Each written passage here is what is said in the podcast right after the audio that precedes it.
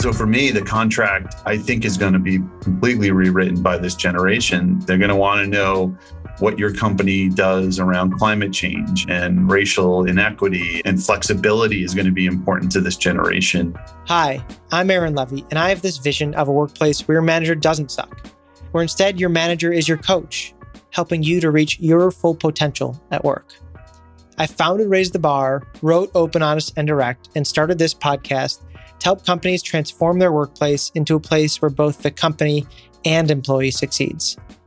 In this podcast, I get to interview leaders who built high performing teams and learn from them on what it takes to unlock a team's potential. Today, we're lucky to have Anthony Onesto, a leading expert and published author on culture, human resources, and talent. Anthony is currently the chief people officer at Suzy, the author of The New Employee Contract How to Find, Keep, and Elevate Gen Z Talent, and also the creator of Ella the Engineer and the Ella Project. Anthony has this fantastic high level view of the people space, the HR space and function, and its role within the business and how that role is changing and will continue to change in the next couple of years. It's a fascinating conversation with really amazing insights, and it'll help you to think more like a scientist. Enjoy.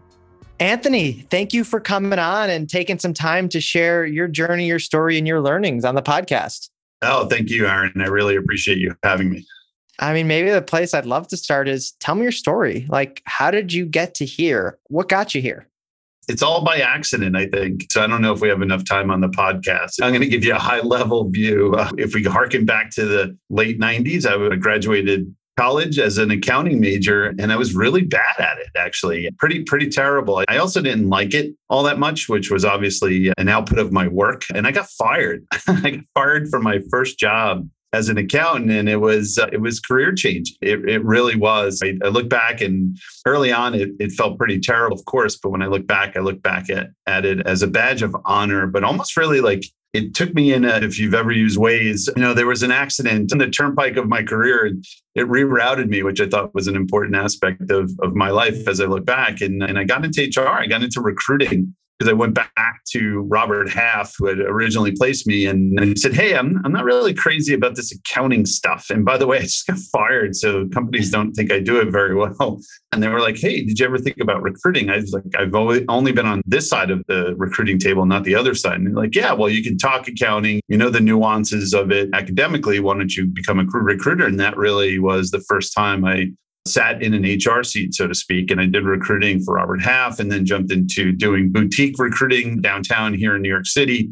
And then the dot com boom happened. And I said, here's a, a really great opportunity for me to start uh, staffing these companies. And because they were so young, they didn't have an HR department. I started doing HR consultation and, and I really learned HR by doing and built in manuals and did a whole bunch of things for a bunch of startups and I had my own real little piece of the dot com world as that was growing, both recruiting and, and, HR for a bunch of different of these tech companies. And back then, a lot of them were started by techies. And obviously that still exists today. And, and they didn't have an idea on how to recruit and build, you know, employee manuals and policies from, from the very beginning. And then I, I met a, a group of folks and founders and I just loved what they were talking about. I also saw so many of, of these folks, especially during the boom, have all these stock options. And I said, you know, I'm going to jump into one of these. They invited me to become, you know, I was the fifth or sixth employee.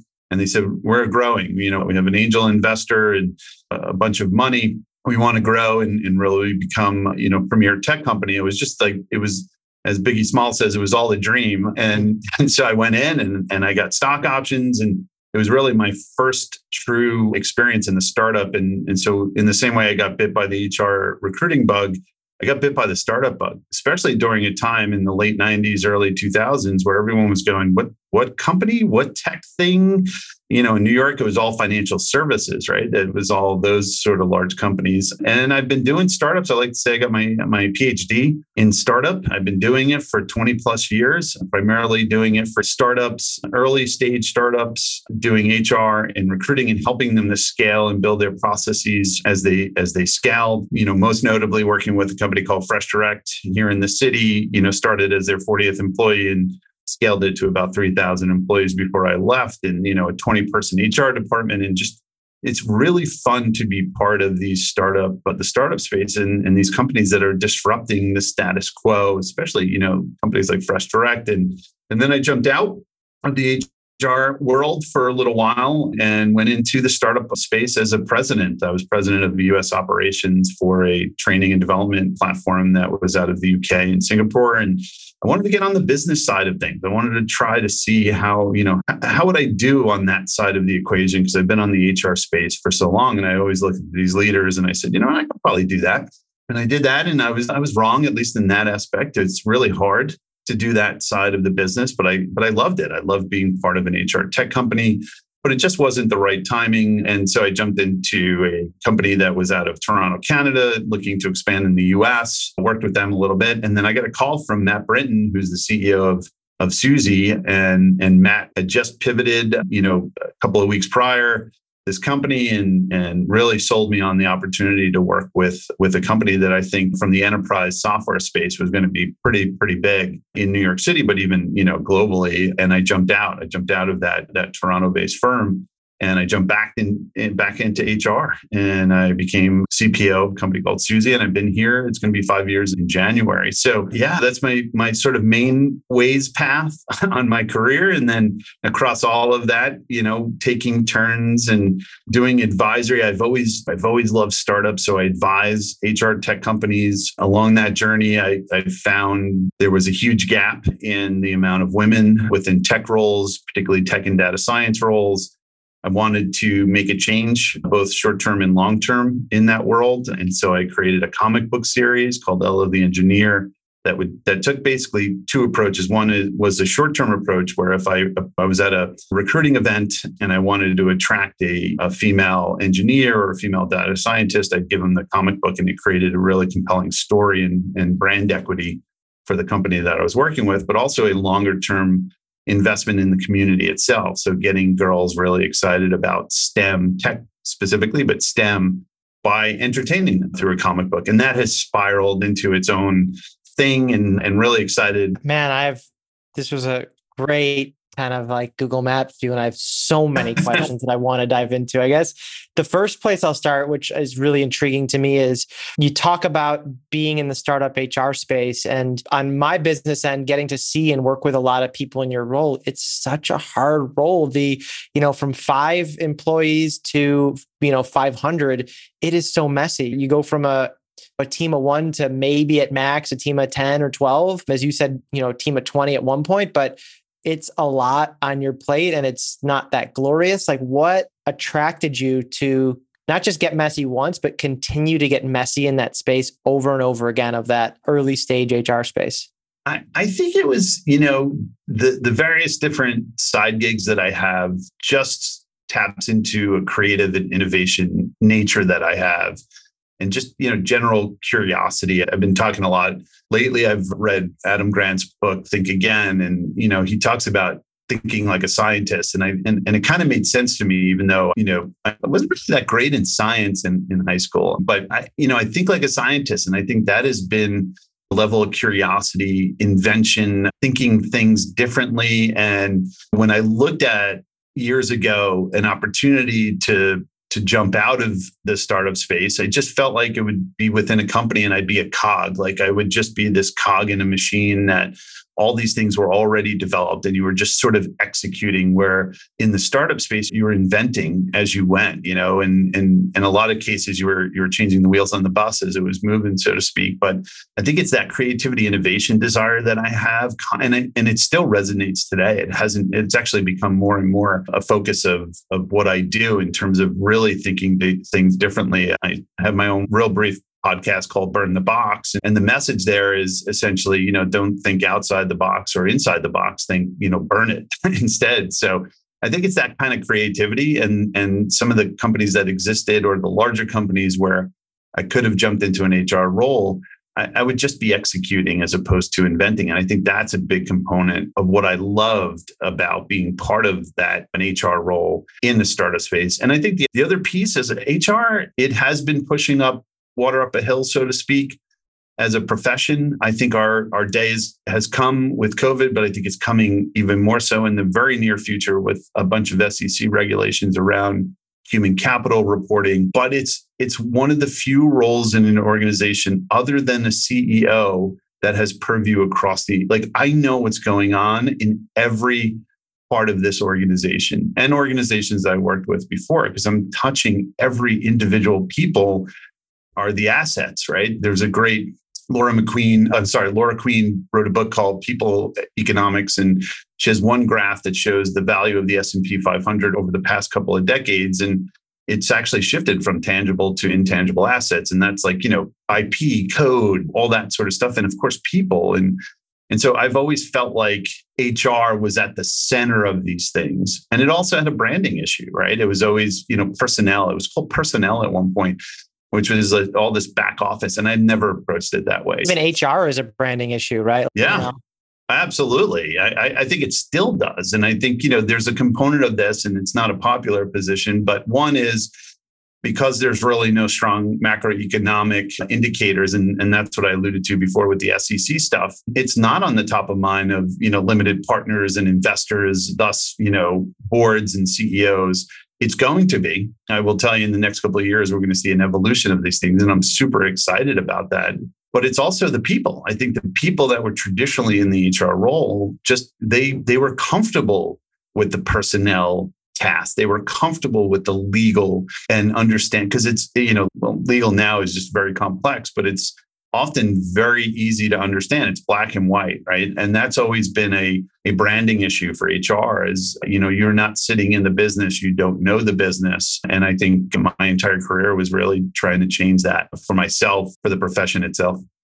Yeah, I think you're right. In the last, you know, 15 years, that dynamic and perspective has changed. It's gone from HR being HR where it's mitigate risk to people where it's optimize your people and optimize the performance of your people and that's what the role is and you know my from my purview it's it's increased dramatically the percentage of companies that think that way and there's still a significant percentage that don't and i've also seen kind of what you what you were saying like a, a byproduct of the old way of hr has led to what i've seen even in these thoughtful intentional startups is the people role or the hr role is often the most understaffed and under budgeted portion of the business. How do you navigate and manage that as someone who is trying to not just mitigate the risk of the business, but really elevate the performance of the business?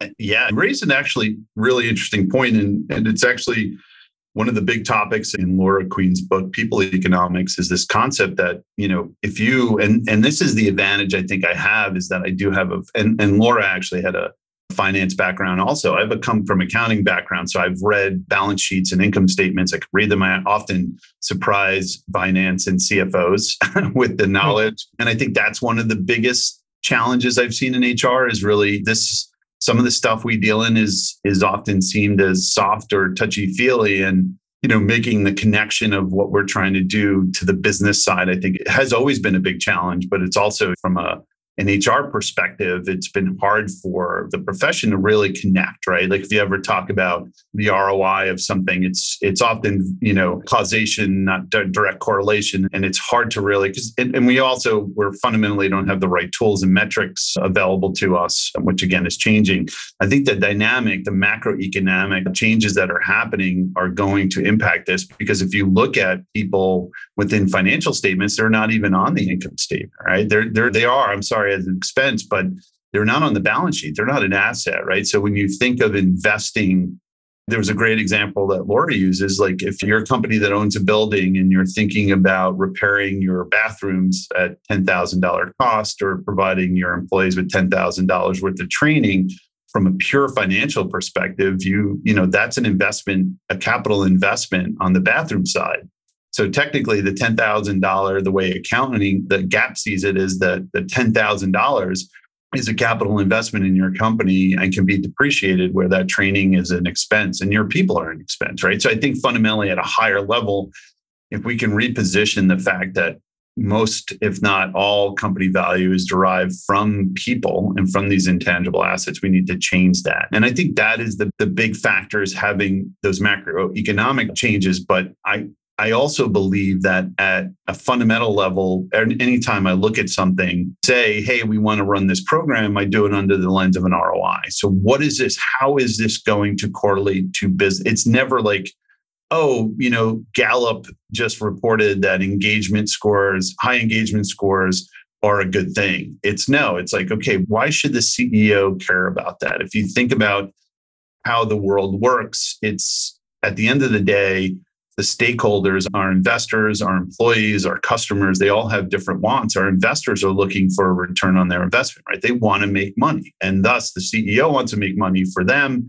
because that's the way she is bonused. So it's really getting down to okay, how does this program impact business results? And if you can't figure it out, even if it's messy, even if it's not direct correlation, but you can say, you know what, that $10,000 worth of training our employees will help us in the long term because we lack this basic skill set, will create a market capability that will increase revenue. It's a different conversation where I think traditionally it's been, yeah, we just, we need to have an engaged employee set because that's good. You know, like it's, it's a very different conversation to have. And, and that's what I've been trying to push. And that's why I'm so metrics focused within every organization I've been in, because I think you need those things. You need that ability to say this has return on investment because it's impacting one of our major business goals.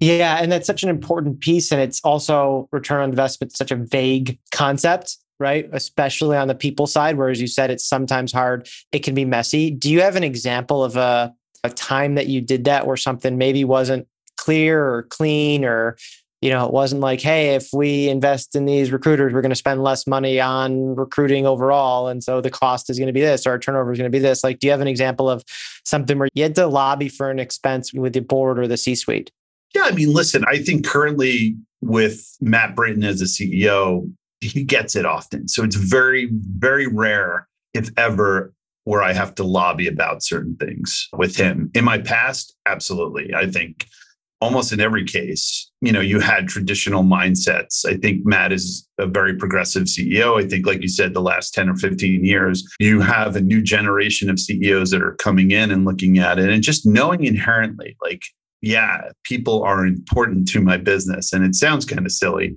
that we have to repeat these things. But but yeah, it's having someone like Matt super progressive in the past. Absolutely. I think anytime you're you're increasing the expense on you know in the financial statements you you have to provide some sort of ROI and it's it's very rarely very very linear in terms of its impact right and so even even then, I, I know there was some training years ago that I pitched for, and it was very specific to our sales organization, not here at Suzy, within another organization. And I said, if we do this training, this negotiation training, I, I believe my thesis, again, going back to that think like a scientist, my thesis is that this will actually unlock a bunch of revenue for us bunch of revenue is not helpful. So people want to know how much. And I said, well, then I had to talk to the to the head of sales and I said, okay, where are you struggling in the pipeline? We had to get so specific, but it was such a good question to ask because otherwise I'm like, oh yeah, a bunch of, of revenue unlocked. Maybe we would have done it. Maybe we would have been successful, but it was a great exercise to really dive into the business and understand will this unlock, you know, and where will it unlock and what does that ultimately result in? Potentially, right? There's always a range of, of impact. And we figured out an equation on that. We said, all right, if you think of the sales funnel, understanding that piece, it was in the final, like asking for the sale we had a, a, very low close rate and we said all right that's where the friction point is. If we do this training if we get folks to, to negotiate and know how to negotiate and ask for that sale we're going to unlock x, amount of revenue. And, and we were pretty close. I mean i would say you know 10 to 15% swing either way is is probably a good stage but but it's really diving deep. But it required me not to have an assumption. It required me to really dive deep into the organization to see if that impact. And i think that you know, while I don't have a, a, I have a mental template on these things, I think it would be helpful to have a physical template to say, okay, this is the program, this is the cost, and this is how much we think this is going to impact revenue. Or, you know, if you think about some of the major metrics at, at Suzy, we, you know, it's revenue, it's ARR, annual recurring revenue. We have NPS, we have employee retention, and then we have, because we're a two-sided market research space, we we control our audience. We have our own crowd, it's called CrowdTap, our own community. There were some measurements on that. Everything that I do has to ladder up into one of those four. So yeah, I have I've too many examples. You don't have enough time in your podcast, but it's sort of that thinking, like getting super deep into the business and understanding where you think the impact will be. I love that. I mean, thank you for sharing that example because that is like there's a couple of things that you said in there, right? Like I didn't have assumptions about what was going to work or wasn't going to work. The other thing you didn't do, which I see a lot of people teams struggle with, is you didn't say like I can't, like I can't take that next step. You actually went into the business units, not just the people team. Like you didn't look at your people metrics, you looked at the business metrics. You didn't say, how is this going to help our engagement scores on our engagement survey, which that might be a metric you're looking for for something else. But for that specific solution, you said, I need to talk to the sales director and how is this going to affect our close rate on these type of sales. And that was the metric you used, which I think is it's a layer deeper than what we often as people teams think about how do we actually affect the solution, right? If we're bringing on this training or we're making this investment in this program, is it going to speed up our rollout timeline? And by how much? Is it going to increase our close rate by how much versus the standards, which are our engagement metrics, our turnover metrics, or our people are going to like it? Yeah, I, I, think in sales, it's probably one of the areas that are a bit more linear in terms of measuring and, and a lot easier. So, so I use that example. But you know, there are some places where it's difficult to measure these things, but we're becoming so quantitative and qualitatively focused in HR that we we should be able to at least make some correlations to the efforts that you're making or even just general if you come in and say engagement is important you know are you looking at engagement against your business metrics right? And can you make a correlation? And then do people believe it right? Because another thing is people want to know that this the insights you're bringing are validated right? So making sure that you're whatever you're bringing also you have a lens of someone that really understands analytics and, and analysis. And that's another thing i think hr we really need to upskill in terms of our not only our storytelling with data, but also data itself. Right. Really, again, I'm not saying everyone needs to, you know, understand advanced statistics and things that I will I will tell you there's nowhere near. It's probably class I fell asleep in in high school, but I know the importance of it in surrounding myself or at least building a, a framework to say, all right, do we have the analytics? What tools are we using? And at least planning for that. So that way, someday in the near future, we're able to do these things a lot better. And then you correlate that, right? So you say, okay, our engagement score dipped a little bit. What, what happened in revenue? What happened to our NPS score? Is our retention, is attrition going up? All these sort of things. And then you can really, and the key to me is, I think from an HR perspective, I've said this and I know I wrote a book specifically focused. It was focused on HR, but really, you know, leadership and, and advice for companies. I very rarely read HR books. I'm always reading like product. I want to understand what it's like to be our chief product officer. I want to know, and I did sales before in that startup I talked about at the very beginning. It's hard. And so I, I know I can empathize how our salespeople are feeling, right? What is their energy? So it's really instead of knowing more about HR, it's knowing more about business. And I'm very focused on like macroeconomic issues and things of that nature. And I think that's been incredibly helpful for me to sit, you know, be able to take that step back and understand the economics of these things. So, so yeah. I love that. And I love that the lens that you're taking and bringing and, kind of even the, the arc of this conversation has been we're talking about where HR or people have come from and what the future is looking like. In your book, know, the new employee contract, you talk about how to find, keep, and elevate Gen Z talent. And so I'm just kind of like going from where we where we've come to where we're going. I'm wondering what what are you seeing as the impact of this new generation having or going to have on the workplace?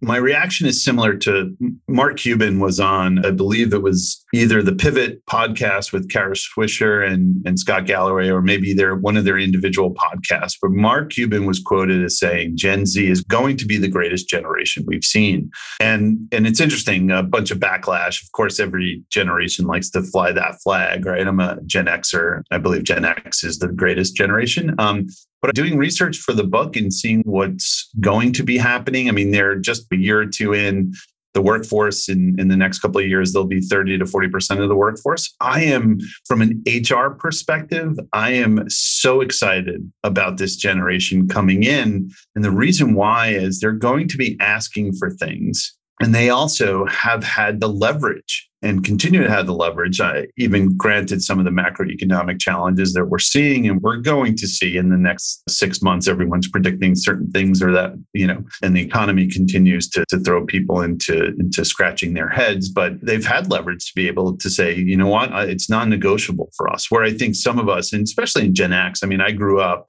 seeing Michael J. Fox go from the mailroom to head of companies. Like that was the movies. Every movie was Michael J. Fox going from, from some sort of you know, a starting position. And by the end of the movie, he was running the company or something. And so our generation, or at least for me, it was like, all right, how do I move up in an organization? I think with Gen Z, it's more about the experiences that they've had, right? And when I talk about in the book, that when I talk about the new employee contract specifically, I talk about what's happening in the macroeconomic environment where companies lost the contract. And, and when I talk about contract, I don't mean literally like the, the piece of paper you get for, for being employed by a company, but metaphorically speaking, like this agreement between employees and employers that existed years ago where there was a promise you're, you're going to get paid, but also we're going to take care of you. A lot of the companies were ingrained in the communities, things of that nature. And then, you know, 70s, 80s, and 90s, we became so focused on short-term gains that we've kind of lost the script and we're continuing to see that. You have you know i don't know what's happening at twitter and the deal. Whatever happens there um, there's much smarter people dealing with all that sort of stuff but for elon to come out and say i'm going to reduce 75% of the heads before even owning the company it's just that that we've lost this. We've lost this contract. So so for me, the contract I think is going to be completely rewritten by this generation. And because they really haven't seen a talent market that that's been focused on the employer advantages versus the, the candidate advantages, they're going to be non-negotiable on things. They're going to want to know what your company does around climate change and, and racial inequity and, and flexibility is going to be important to this generation. Um, you know, they have very short attention spans. And so, and we're already seeing it. And, and I like to say, I've been doing a couple of different podcasts on the book specifically. And what happens is whenever there's a new idea that's introduced into the world and the business world, wherever, what happens is it's like a virus in a body. The antibodies start attacking it. And so we're already seeing some of that where, you know, there are articles about Gen Z being spoiled. And we saw the same thing with millennials too. So I wanted to create this book to basically prepare companies, prepare leaders, prepare CEOs for this generation, because I think fundamentally they're going to change the game.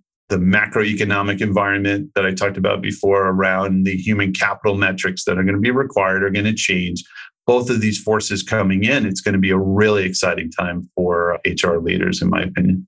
Yeah, it's it's a future that I'm certainly hoping for. And maybe it was 10 years ago where you could say you could succeed as a company by being an asshole to your employees or not treating your employees well not putting them first. And more and more over the last decade, that's changed. And COVID's definitely changed that too to say more companies than not, you actually need to think about how you treat your people in order to be successful. Do you think there's ever going to be that flip where it's going to be pretty damn hard to be successful if you're not a people first company that's kind of like going back to that employee contract?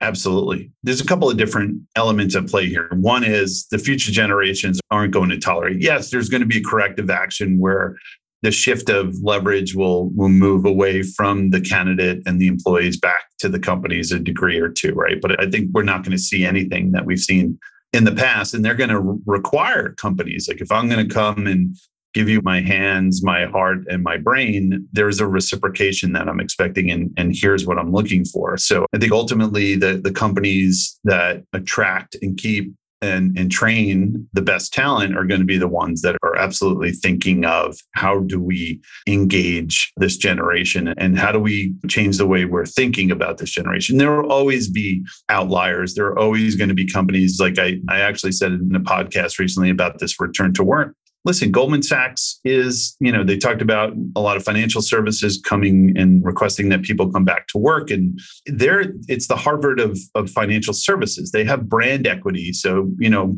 you want to work there and have Goldman Sachs on your resume, you're going to have to be there five days a week. You may not agree with it, but I think over time, you're going to see people making decisions not even to go there, right? But still, they have such huge brand equity in terms of careers that they're going to be the exception, right? They're still going to be successful. They're still going to be able to attract talent. I think it's where other folks that aren't in that premier status, that are you know, sort of think of of Goldman Sachs as a luxury brand. Like there are sort of middle tier brands in terms of employers, and they're going to have to get this right, or they're not going to be able to attract and, and retain the best talent. And then I I also believe in the next couple of years, be given there's this SEC requirement. There's a thing called ISO 3414, which is a bunch of different human capital metrics. Publicly traded or companies that are going to IPO need to start, or right now it's loosely defined, but I think at some point it's going to be a requirement to report on, you know, I think it's almost 50 metrics. So what's going to happen there is when you make that a requirement, and there's some actually international limited partners that are starting to ask when they're investors, they're putting their money into private equity companies or venture capital funds, uh, are asking these folks, what what's your criteria for investing? Are you looking at social good? Are you tracking whether or not they have strong people strategies and operations? So we're already seeing that internationally. In us of course we're always 10 or a decade slower than everyone else in these things but i think when you start seeing that reporting you can actually now go okay all these companies with these really good hr metrics are doing really well now there's going to be a fund call it the human capital fund where you can actually track and say, okay, are these, and there's, there's a guess, a thesis here that says if you're doing all these things right, you're going to be outperforming the S&P 500, right? And, and when you start seeing a move where people's wallets are impacted both negatively and positively, then it becomes a thing. And then it becomes, okay, venture capitalists and boards are going to want to report on these things. CEOs will be measured on these things. And then we're going to make a ton of investment in these things. So I think these two forces, this generation coming in and these new macroeconomic requirements that we're going to start seeing around human capital. And I say this to every HR professional hang on, it's coming. And it's going to be a wonderful time where we're at the seat, we're at the table. This is like real seat at the table stuff but it's also going to require you know a stronger hr professional. It's going to require someone that can be strategic and report on these things and make sure that these investments are the right investment. So it's you know in one breath we're going to get focus and investment. The other breath we're going to be held accountable which is fine. We've always wanted that. So i'm excited about the future yeah, you've gotten me like I'm sitting over here smiling, excited, and it's just one of the things we talk about when we're looking for the right partners, right? Is it's not just is there a great chief people officer or a great people team, but do they have a seat at the table? Is it something that their business is measuring? Because if the business isn't measuring it, then people inherently, not that they don't care about it, but they also need to hit their business metrics. They need to hit the things that make their business successful. And if you can't tie in how the people function drives that, supports that, then it's it's going to be a secondary thing. So I'm over here smiling and, and like putting mute and giggling because I'm excited yeah. about this future that you're painting, and I, I've definitely seen elements of it and hearing what you're talking about and the way you're thinking about it. It makes a whole ton of sense. And man, you know, let's let's get back on let's get back on this podcast in five ten yeah. years and and it, you know enjoy that the fruits of those changes. Absolutely. And and if you think about it, I would imagine there are board meetings that are happening on a daily basis. And can you imagine a CEO going into a board meeting and not presenting about revenue? But yeah. there, I, but I will tell you, I would guarantee 100, maybe for just error, maybe it's 99.99999, but I would even argue 100% of board meetings have some sort of slide that has revenue on it. I would say the guess of how many people are reporting HR metrics is less than 50%, if not less than, you know, if not even much more less than that.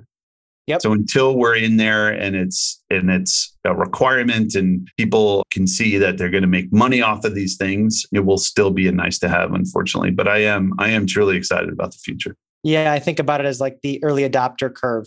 And I used to tell people and clients when we started Raise the Bar six years ago, like, hey, we're not actually looking for the general population of businesses. We're looking for those early adopters, those people who like waited in line for the iPhone, you know, when the first iPhone came out, because they're the ones who are future forward and forward thinking. And I think we're starting to move into the, you know, the other phases of the adoption curve. And I'm certainly hopeful that we're going to be moving further in that faster, which is really exciting. Great. This is awesome, Anthony. This was just a really fun, dynamic conversation and a really great view on how to think about the people function, how to activate the people function in your business and then how to plan for the future of your people function. So thank you so much for sharing your insights of, you know, leading the work, doing the work and being a thought leader. So I'm just really grateful for your time and your energy and and you being here. Thank you. Ah, no, thank you too. But appreciate you and thank you for having me on this. It's truly exciting to be able to. I, and I don't have all the answers. And I think you know, with age comes humility. I believe I don't have all the answers, and I don't know if I'm even right here, but I, I do feel, and I think it's on my LinkedIn profile, I'm a rational optimist. I, I do feel like in a couple of years, we can definitely come back here and go, all right, yeah, actually, some of these things actually came true. And we're starting to see that fundamental change. Thank you. Thanks for coming on.